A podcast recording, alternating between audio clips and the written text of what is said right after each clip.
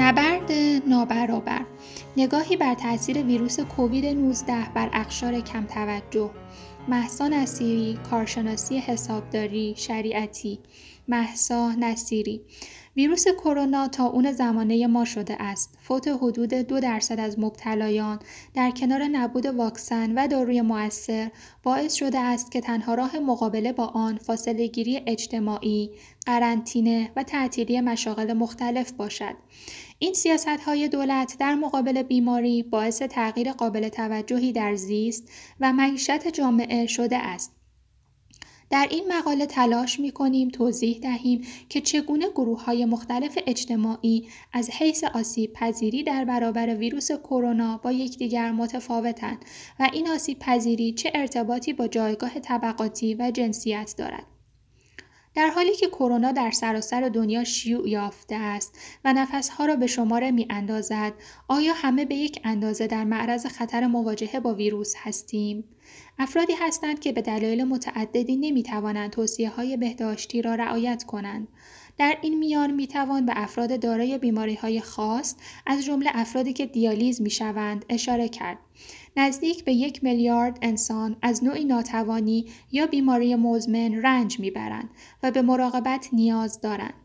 در واقع این گروه نمی توانند در منزل بمانند و برای حفظ سلامتی خود باید چندین مرتبه به مراکز درمانی و نیز بیمارستان ها مراجعه کنند. با توجه به شیوع ویروس و درگیری بسیاری از افراد با این بیماری ظرفیت بیمارستان ها غالبا تکمیل شده است و بدین ترتیب کار درمان برای افرادی که نیاز چشمگیری به درمان دارند مختل شده است. لذا لازم است تا مراکز مشخص و از پیش تعیین شده ای خارج از مراکز درمانی در نظر گرفته شوند و با احداث بیمارستان های صحرایی و مراکزی که به صورت موقت ایجاد شده است مردم نیازمند بتوانند چون گذشته از این خدمات بهره ببرند. در سرتاسر سر جهان 150 میلیون نفر بیخانمان وجود دارند و یک و شش دهم میلیارد نفر فاقد سکونتگاه مناسب برای زندگی هستند. همچنین 97 میلیون فقیر شهری و افرادی وجود دارند که نیروی کار غیررسمی محسوب می شوند و درآمدشان به زحمت به بالای خط فقر می رسد. بسیاری نیز این روزها ناگزیرند در محیطهای کاری پرتراکم خود حاضر شوند آنهایی که روزمزد هستند و آنهایی که کارفرمایشان اجازه ماندن در منزل و دوری از محیط عمومی را نداده اند. در این میان گروهی هستند که شرایط برای آنها حتی بحرانی تر است.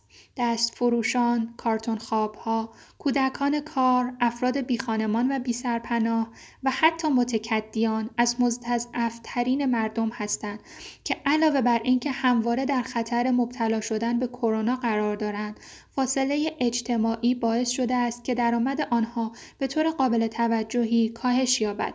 نبود درآمدی برای تامین مواد غذایی اولیه و حتی نداشتن سرمایه و پسندازی برای تهیه مواد بهداشتی توصیه های دولت را برایشان همانند یک شوخی تلخ کرده است نداشتن امکانات حمایتی و بیمه‌ای باعث شده است که در صورت ابتلای به ویروس آنها توان مالی درمان جسمهای ضعیفشان را که معمولا از سوء تغذیه رنج می‌برد هم نداشته باشند. با وجود اینکه رسیدگی به آنها وظیفه دولت است، سازمانهای مردم نهاد و شهروندان متعدد هم می توانند از آنها حمایت کنند. آموزش بهداشت فردی و تأمین وسایل بهداشتی لازم مانند ماسک، ژل‌های ضد عفونی، الکل و دستکش برای آنها از جمله اقدامات مورد نیاز برای این قشر به حساب می‌آید.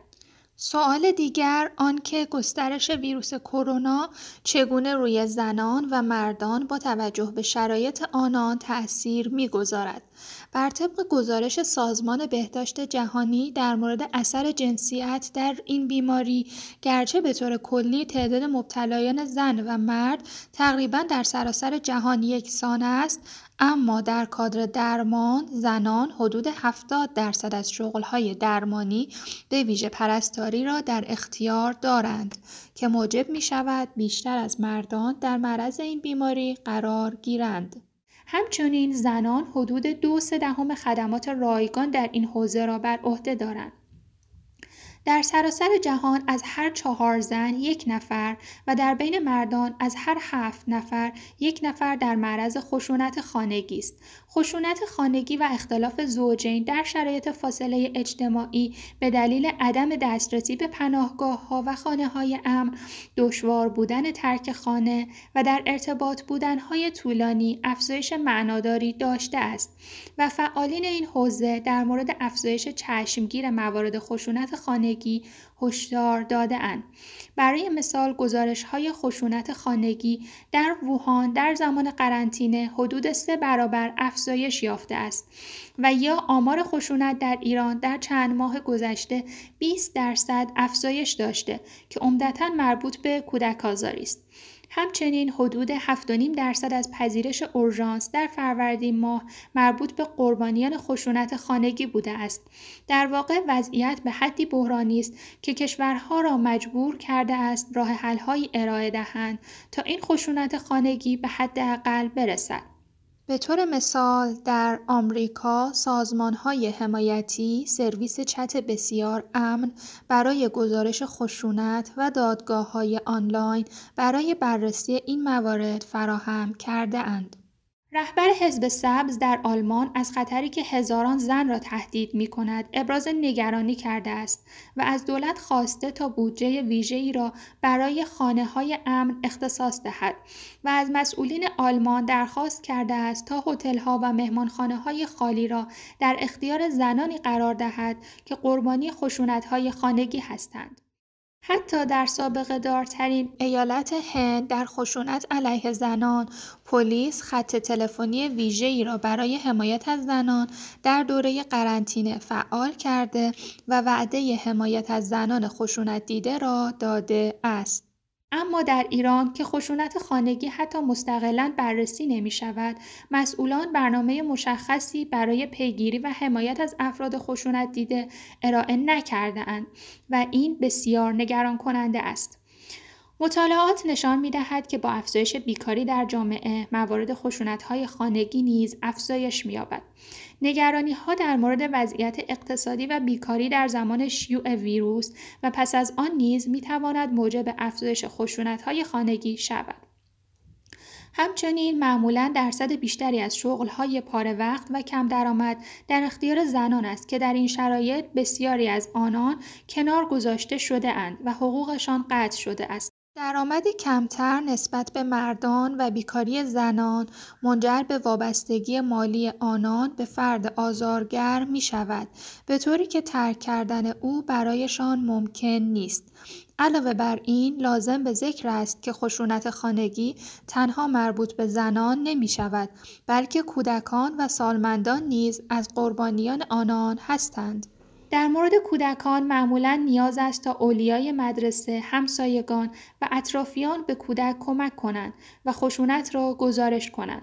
اما در چنین شرایطی این امکان وجود ندارد و کودکان تحت آزار بیش از گذشته در معرض خطر قرار دارند. ویروسی که چندین ماه است بر کل جهان سایه افکنده و کشورهای بسیاری را درگیر خود ساخته برای هر قشری از مردم تبعات منحصر به فردی داشته است برای برطرف کردن این زیانها و به حداقل رساندن صدمات ناشی از آن بر مسئولان سیاسی واجب است که جهت حمایت از این گروه های آسیب پذیرتر با تغییر رویه ها تصمیمات مناسبی اتخاذ کنند و نیز بر مردم و فعالان واجب است که حد اکثر فشار خود را جهت واداشتن مسئولان برای حرکت به این مهم به کار گیرند.